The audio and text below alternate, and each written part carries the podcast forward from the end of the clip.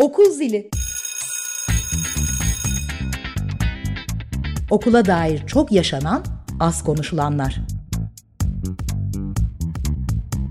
Hazırlayan ve sunan Ayşe Alan.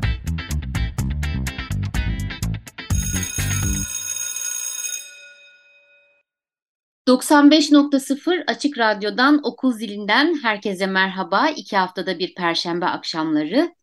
Açık Radyo'da sizlerle eğitime, okula dair pek çok konuyu konuşuyoruz. Bildiğiniz üzere bu hafta 29 e, Ekim haftası. E, pazar günü Cumhuriyetimizin 100. yılını kutlayacağız. E, eğitim ve Cumhuriyet'in 100 yılı deyince de aklımıza pek çok konu, pek çok soru gelebilir. Bugün odağımız 100. yılında, Cumhuriyet'in 100. yılında çocukluk ve eğitim olacak ve bunu sevgili eğitimci arkadaşım İsmail Örnek'le konuşacağız. İsmail hoş geldin. Hoş bulduk. Seninle eğitim konuşmak her zaman çok keyifli. Benim ee, özellikle bu Cumhuriyet'in 100. yılında Cumhuriyet ve eğitime dair konuşalım dediğinde de çok mutlu oldum. Evet, ben de çok mutluyum ve çok heyecanlıyım. Çünkü çok özel bir konuyu konuşacağız. Birazdan e, yavaş yavaş açarız seninle birlikte. E, çocukluk ve eğitim dedik. Yani aslında ne dedik? E, 100 yılda Cumhuriyet, Cumhuriyet'in eğitim politikaları çocuğu nasıl bir odağa koydu, çocuğa nasıl yaklaştı, e, eğitim politikalarının neresindeydi çocuk, çocuğu nasıl algıladı, bütün bunlar üzerine e, 25 dakika boyunca aslında biraz zihin jimnastiği yapacağız ve senin e, özel e, bilgilerinden, deneyiminden de faydalanacağız bol bol. Nasıl başlayalım İsmail Hocam? E, bugünden başlayıp yavaş yavaş geriye gidelim mi? Bugün nasıl görüyorsun sen Türkiye'nin eğitim politikalarında çocuğun yerini? Bu evet bugünden başlayıp bizi bugüne getiren tarihe dönmek e, iyi bir yol olacak. Ama o sırada ben senin de benim de zihnimizi böyle bir dürtmek istiyorum her defasında. Çünkü e, sohbete konumuz olan eğitimin öznesi olan çocuk olmakla birlikte onun ihtiyaçlarını, e, onun nasıl bir eğitim göreceğini, onun için neleri e, önemli olduğuna dair kararlar veren genellikle biz yetişkinleriz. Bu eğitim sistemini kuran da e, ebeveynler olarak ya da bu eğitim sistemini kuran yapının bir parçası olarak biz yetişkinleriz.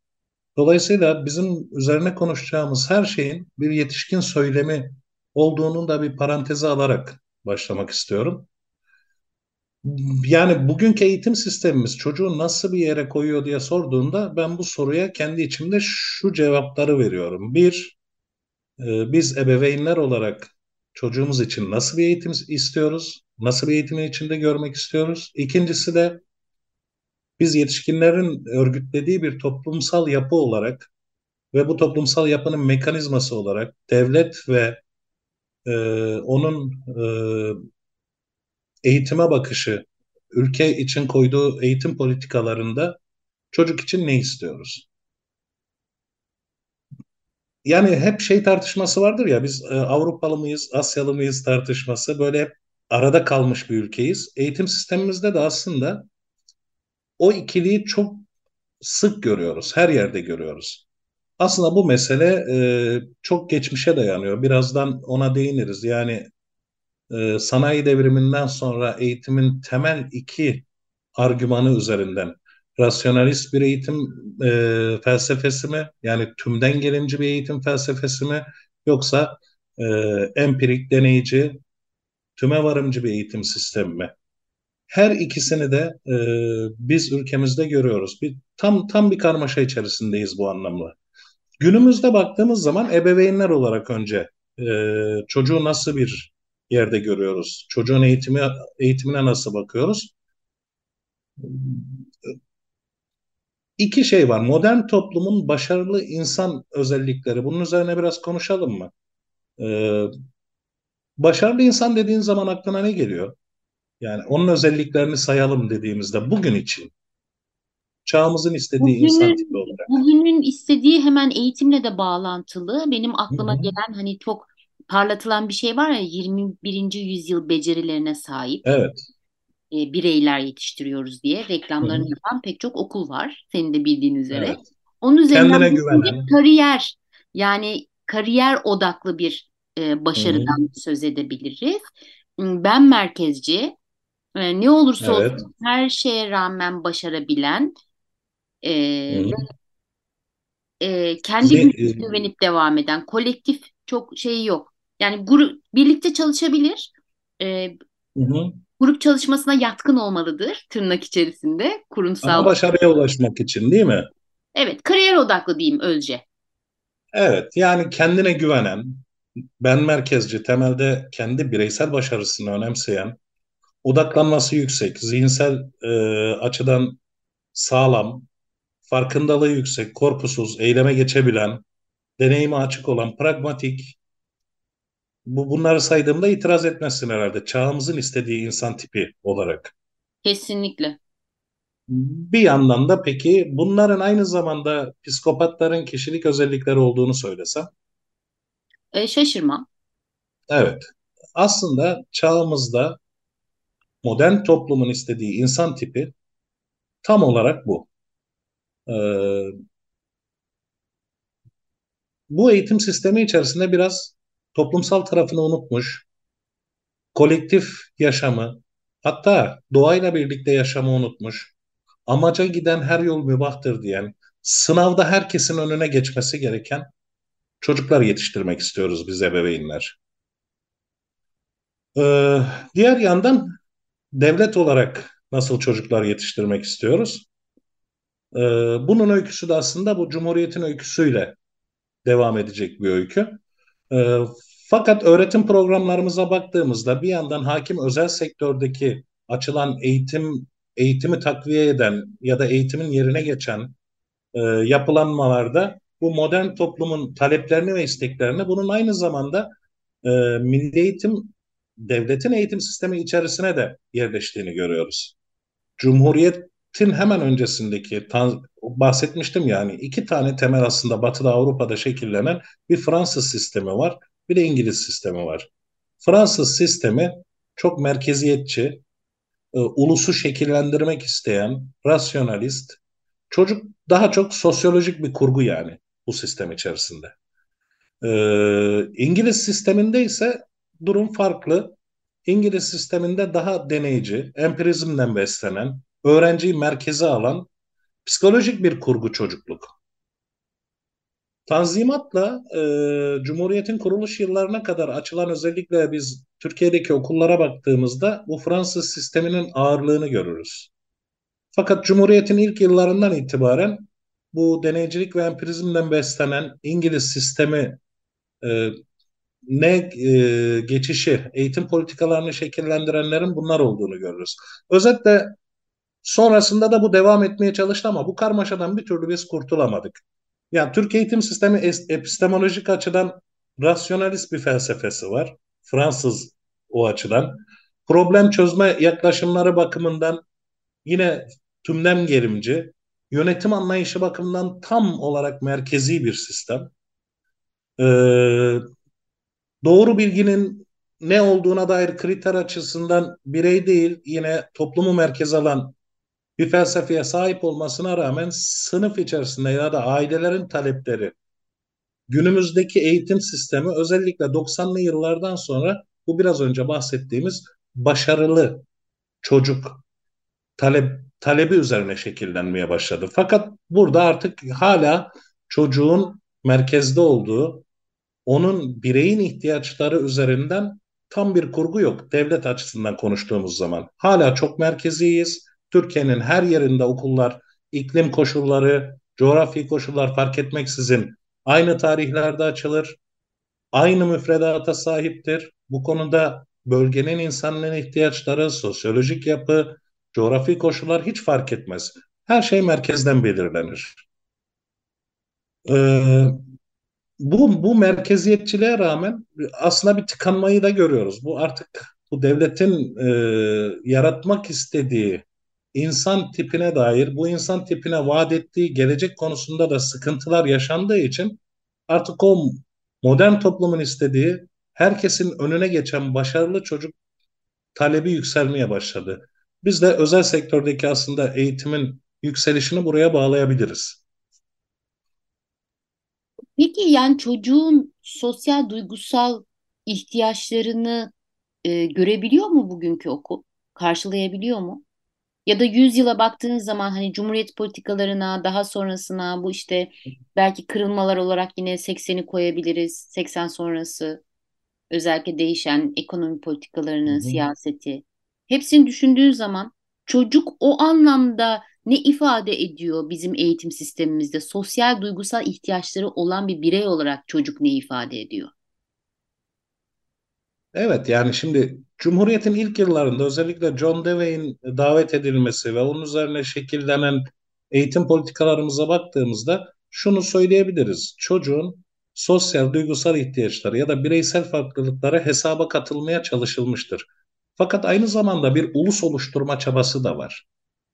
Ulus oluşturma ve ulusa bir kimlik verme çabası da var. Bu her zaman ağır bastı. Ee, şöyle diyelim aslında e, Cumhuriyet okulu sever ve yüceltir. Çünkü o ulusa niteliği verecek olan temel kurumlardır. Demokrasi ise okuldan korkar. Biraz böyle bakmamız gerekiyor. Türkiye'deki demokrasi tarihiyle aslında Cumhuriyet'in kuruluşunda evet bir kimlik olarak kimlik vermesi gerekiyor eğitimin. Bu yüzden her ne kadar John Dewey davet edilmiş olsa çocuk merkezli, onun bireysel ihtiyaçları gözetilen bir eğitim politikası ortaya koyulmaya çalışılmış olsa da biz bir türlü şeyden vazgeçemedik. Yani ha vazgeçmemiz gerekiyor ama o da ayrı bir tartışma konusu. Yani bu toplumcu, topluma şekil veren eğitim anlayışından vazgeçemedik. 90'lı yıllardan sonra ya da 80'li yıllardan sonra değişen ekonomik yapıyla birlikte senin de söylediğin gibi bu defa bireyin niteliklerini öven, bireyi başarı odağında programın ilk başında konuştuğumuz hale getiren bir eğitim sistemi talep edilmeye başlandığında e, bu defa eğitim sistemimizin krize girdiğini görüyoruz. E, ama her ikisinden de hani şunu söyleyeyim. Evet Cumhuriyet okulu sever ve yüceltir demiştik ya. Demokrasi de okuldan korkar. Çünkü okulun o bireyin e, biricikliğinin, farklılığının budandığı yer olarak görür. Ama ikisinin de hem çok sevdiği hem de çok korktuğu bir şey vardır felsefe. İkisi de okulda felsefeyi kendine hizmet edecekse istiyor, e, kendine hizmet etmeyecekse istemiyor. Bizim de tam aslında bakacağımız yer burası. Ne başarı odaklı bir çocuk, yani toplumsal, kolektif tarafını, sosyal tarafını yitirmiş, ne de e, o sosyal yapının talep ettiği duygusal tarafı, kendi bireysel özellikleri ortadan kalkmış çocuk. Bu ikisinin dengesini kuran bir eğitim sistemini konuşmaya ihtiyacımız var Cumhuriyet'in 100. yılında. Nasıl olur böyle bir eğitim? Yani gerçekten hemen e, konuşmanın başında üzerinde durduk. Onlar adına karar veriyoruz, çocuk adına. Onunla birlikte değil. Onun adına verilen kararlar, çizilen işte çerçeveler, sınırlar, e, ideal bir yurttaş, o ideal yurttaşın ideal özellikleri bir anlamda bir e, Hı hı. e, empoze Ya, etme sistemi. Bunun dışına çıkan modern bir okul, Cumhuriyet'in yüzyılında ya da dünyanın herhangi bir yerinde gerçekten çocuk odaklı okul nasıl bir okuldur? o tanımı da hani şöyle değiştirelim istersen. Evet çocuk odaklı okul ama bu sadece çocuğun bireyselliğine talep eden bir okul değil de çocuğu ve çocuğun aynı zamanda toplumsal bir varlık olarak da e, gören, çocuğun hem biricikliğini hem toplumsal bir varlık olmasını da hesap eden, gören bir e, eğitim sistemi diyelim. Elbette. E, bu bu aslında bu aslında şuradan geçiyor. Devleti de o zaman yeniden tanımlaman gerekir. Yani o zaman devleti de sözleşmeye dayalı bir devlet halinde kurgulaman gerekir ki üzerine anlaşabilirim. Yoksa tepede e, biçimlendirmek isteyen, toplumu yapılandırmak isteyen bir devlet anlayışı söz konusu olduğu sürece biz bundan bahsedemeyeceğiz. Ya bak e, şeyi sen de çok iyi biliyorsun. Açalım mesela ilk öğretim programlarını. Türk Milli Eğitiminin genel amaçları bölümüne baktığımız zaman devletlerin amaçlarını görürsün, devletin amaçlarını, nasıl bir çocuk yetiştirmeye çalıştığını, o sınırları ve kalıbı çizer. arka taraftan derslere, uygulamalara, öğret sınıf içerisindeki derslerin uygulanmasına dair tartışmalara baktığımızda da bu defa tam tersini görürsün. Yani çocuğun bireyselliğine, özgürlüğüne, farklılığına bunlara atıfta bulunulur. Son yıllarda işte farklılaştırılmış öğretim, e, öğrenme stillerinin farklılığını sınıfa yansıtmak, derse uygulamak gibi şeyler vardır ama bir yandan da o şey hep orada durur. Türk milli eğitiminin amaçları durur ve bu amaçlar hala o rasyonalist topluma şekil vermek isteyen e, hani organik görüş dediğimiz bizim aslında e, görüşe dayalı modellerdir. Bir de bunun yanında tabii atomcu görüş dediğimiz toplumu atomlardan oluşan o atomların sözleşmesine dayalı olarak bir arada tutma. Yani sözleşmeye dayalı yurttaşlık ilkesine dayalı bir devlet kurgusuna geçtiğimiz zaman o devletin de bu defa eğitim politikalarında bu bahsettiğimiz şeyi konuşabileceğiz. Ee, ben böyle bir eğitim mümkün mü'nün cevabının devleti nasıl e, kurguladığımızda, tanımladığımızda gizli olduğunu düşünüyorum. Katılıyorum aynı şekilde yani aslında öğrenciye bakmak demek, çocuğa bakmak demek, e, aynı zamanda öğretmene de bakmak demek yani tabii ki eğitim politikalarına da bakmak demek. Aslında devlet e, hani öğretmene nasıl bakıyorsa çocuğa da öyle bakıyor, okula da öyle bakıyor. Bu merkeziyetçilik çok temel etkiliyor. E, o zaman e, şu anda bizim konuştuklarımızdan ortaya çıkan değişen bir şeyler var ama 100 yılda çok az şey değişti. Zaten okul da herhalde değil mi? 100 yıl boyunca en az değişen şeylerden bir tanesi. Dünyada da böyle. Okul kurgumuzu çok seviyoruz. Çok tutunuyoruz ona. Sınıflar değişmiyor, okullar değişmiyor kolay kolay. Çok zor değişimin yaşandığı e, bir alan. Ama şöyle de bir gerçek var. Çocuklar çok önde gidiyor bizden yani. Değil mi? Evet, evet yani. Biz onların peşinden koşuyoruz. Bu kadar sınırlı bir alanda 1980'lerin 1800'lerin, 1900'lerin okul binalarıyla, kurgularıyla hala öğrencilerin birbirinin sırtını gördüğü sınıflarla. Ne olacak bu çocuk? Yani şey çok, sen de hala sınıfa giriyorsun, ben de hala sınıflara giriyorum. Ee, o çelişkiyi yaşıyoruz değil mi? Yani bir yandan öğrenci merkezli eğitim diyoruz, bir yandan en modern okulda bile o kilise düzeni, sıra düzeni ve öğretmen merkezde. Öğretim yöntem ve tekniklerimizde öğrenciye uygun farklı öğrenme stillerini sınıfa getirmemiz isteniyor. Ama o sıra düzeninden hiç vazgeçmiyoruz. Yani ne olursa olsun oradan vazgeçmiyoruz. Öğretmen merkezde, arkasında herkesin baktığı bir tahta var. Ee, şey bizi zorluyor gerçekten de artık çocuklar bizi zorluyorlar. Bir de eğitim tek Cumhuriyet'in eğitime dair teklifi de değişti. Yani teklifinin de şöyle diyeyim cezbedici bir tarafı kalmadı artık. Artık eğitim sosyal bir mobilite aracı olmaktan da neredeyse çıktı. Bugünkü haliyle. Hala 100 yıl önceki müfredatlara çok benzer disipliner yaklaşımla e, müfredatımız disipliner ama bizden mesela disiplinler arası çalışmamız isteniyor. Büyük bir çelişki yumağının içerisindeyiz aslında bir an önce gerçek anlamda bizim bir eğitim şurası yapmaya ihtiyacımız var. Çocukların da dahil olduğu. Evet en azından belki çocukların da dahil olduğu demek ve bunu ısrarla söylemek. Çünkü bu alanda çok geriyiz. Ee, çocukların bu özne olma hali konusunda, daha doğrusu çocuk katılımı konusunda e, çok geriyiz gerçekten. Sen de biliyorsun bunu. Çocuk katılımından e, anladığımız şeyler birbirinden çok farklı. Bunun uygulamaları Türkiye'de çok az. Dolayısıyla bunu üstüne baş, basa basa söylemek, e, tekrar etmek ve bunun nasıl olabileceğini, okulda nasıl olabileceğini, çocukların ihtiyaçları neler olduğunu söylemek bence çok kıymetli. Sen bize bir iki örnek verir bilir misin? Yani alanın senin e, dinleyicilerimiz için söyleyelim. Yani hem bir felsefecisin değil mi?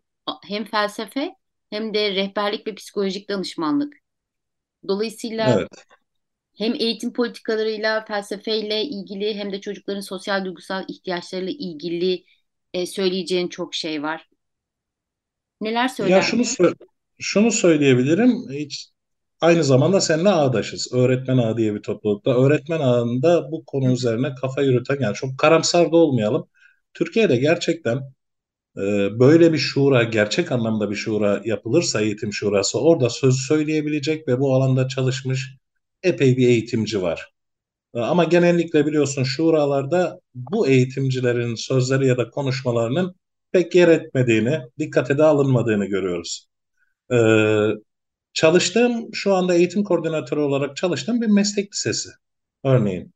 Ama bu meslek lisesinde öğrenciler vals de yapabiliyorlar. Ee, aynı zamanda okul yönetimine, karar süreçlerine doğrudan katılmasının hangi alanlarda katılabileceklerini de kendileri belirliyorlar. Yani biz şu alanlarda katılırız, şu alanlarda yetişkinin rehberliğine ihtiyacımız var.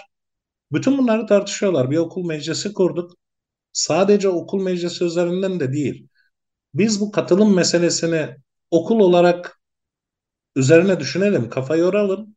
Ama bir yandan da işte öğretmen aile dayanışma içerisinde burayı nasıl geliştirebiliriz diye çalışmalar da yapıyoruz. Örneğin önümüzdeki ay Kasım ayı içerisinde yaratıcı problem çözme dediğimiz teknikle beraber aynı masada okul idarecisi, öğretmen ve öğrenciler öğrenci katılımını arttırmak üzerine birlikte kafa yorup çözümler üretecekler. Yani bu çözümlerin neler olabileceğine dair benim tek başına söz söylemem doğru değil. Bir araya gelip o çözümleri yine birlikte üretmeliyiz.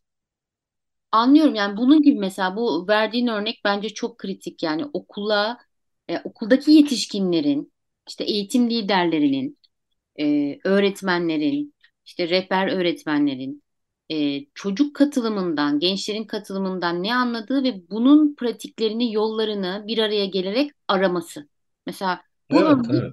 birçok okula da örnek olabilir. Bir taraftan düşününce evet 100 yıl boyunca Cumhuriyet'te çok değişmeyen, çok temel şeylerden bir tanesi biraz önce de senin söylediğin gibi katı işte forma sokan merkeziyetçi yapı, bunun işte iliklerine kadar okulun her bir alanına işlemiş olması. Ama bir taraftan da belli ki yapılacak, örnek olunacak e, birçok şey var. Pencereler açabiliyoruz kendimize nefes almak için. Ve bu aldığımız nefesler başkasına da nefes olabilir. Dolayısıyla mesela bunun gibi örneklerin çoğalması için neler yapılabilir? Ben çok şura vesaire gibi şeylerin işe Hı. yarayacağını düşünmüyorum. Ee, ya evet hani ben şöyle ben devletin de böyle toplum sözleşmesine dayalı bir devlet olmasını hayal ettiğim için şura dedim ama yapılacak tabii ki şeyler var. Her alanda olduğu gibi e, velilerin, öğrencilerin, öğretmenlerin eğitim alanında e, örgütlenmeleri, bu anlamda gerçek sivil toplum örgütlerinin ortaya çıkması, yani bir, bir yerler tarafından desteklenen ve maşa olarak kullanılan değil, derdi olduğu için bir araya gelen insanların oluşturacağı sivil toplumdan bahsediyorum. E, bunların üreteceği sözlerin çok önemli olduğunu düşünüyorum. Ya düşünsene bir okul tasarlanıyor ve öğrenciye mimari açıdan hiçbir şey sorulmuyor. Yani e, hep yetişkinler karar veriyor. Çocukların ihtiyacı şudur budur diye. E, geçen gün ben kendi kızımla konuşurken şey dedi ya kantinde ben şey istiyorum. Tüplü televizyon koy gerekirse bir koltuk istiyorum. Bir de sehpa bacaklarımı uzatıp okulda da evde hissedebileceğim gibi bir köşe istiyorum. Bu bir örnek mesela. Ya da arkadaşlarımla çalışabileceğim küçük böyle localar, kabinler olsun istiyorum. Öğrencinin okulun nasıl bir yer olması gerektiği üzerine o kadar çok fikri var ki. Ve o kendi ihtiyaçlarından kaynaklı fikirlerini söylüyor. Gerek sosyal gerek eğitsel. Ya olmaz Dolayısıyla hocam? Sonuçta gün boyu yani gününün çok önemli bir kısmını e, okulda geçiriyor, saatlerini geçiriyor. Çok acayip. Saatlerce o sırada, o sandalyede oturuyor çocuk. Ama kimse dönüp e, nasıl bir sandalyeye, nasıl bir sıraya ihtiyacım var diye sormuştur acaba. Nerede rahat e, yani, edersin? Nasıl bir şey evet ya da sen sen nasıl öğreniyorsun? Ya da sen nasıl öğreniyorsun? Ya da bu okulda bir kantin kuracağız. O kantin nasıl olmalı? Ya da yeni kararlar alacağız yönetimsel süreçlerle ilgili. Bu kararlar da seni etkileyecek. Sen ne diyorsun? Yani hem bir okul dediğimiz şey ne? Eğitim öğretim süreçleri var, sosyal duygusal yaşantılar var, akademik bir yaşantı var, mimari tasarımı var, sosyal ilişkiler var arkadaşlarıyla kurduğu. Ama temelde her şey orada öğrenci için var değil mi yani? Biz öğretmenler de dahil olmak üzere. Ee, ama en az söz hakkına sahip olan bir okulun yapılanmasında öğrenciler. Onların sesini biraz daha çoğaltmak, kendi okullarımızda biraz daha imkan vermek. Okullarımızda yap yapamıyorsak sınıflarımızda buna imkan vermek. Onların nasıl rahat ettiğine, nasıl mutlu olduğuna, nasıl öğrenebildiklerine dair biraz onları dinlemek. Çünkü öyle yaparsak onlar da şunun farkına varacaklar. Evet, benim ihtiyaçlarım var ve ben bu ihtiyaçlarımı talep edebilirim burada. Etmem lazım. Sesimi çıkarmam lazım. Çünkü birçok çocuk bunun da farkında değil ya. Bir Evet. farklı bir eğitimci, bir öğretmen buna kulak kabarttığı zaman bu konuda aslında farkındalık yaratmış oluyor. Belki de başlayacağımız yerlerden bir tanesi bu olabilir. Yani konuşacak çok şey var ama süremizin sonuna geldik. Çok hızlı aktı program. Ee, Evet. Sizinle konuşmak her zaman çok zevkli, çok kafa açıcı. Çok teşekkür ediyorum İsmail Hocam. Daha nice programlar birlikte yapalım isterim. Son, son bir sözüm varsa lütfen alalım. Var. Ben de çok teşekkür ederim. Ben de Açık Radyo'dan program süreni biraz daha arttırmasını talep ediyorum. Peki, başınızın üzerine aldık. Çok teşekkürler. Tekrar konuşmaya Görüşmek devam edeceğiz. 95.0 Açık Radyo'da Okul Zili programındaydınız. İki hafta sonra Perşembe akşamı tekrar birlikte olacağız. İyi akşamlar.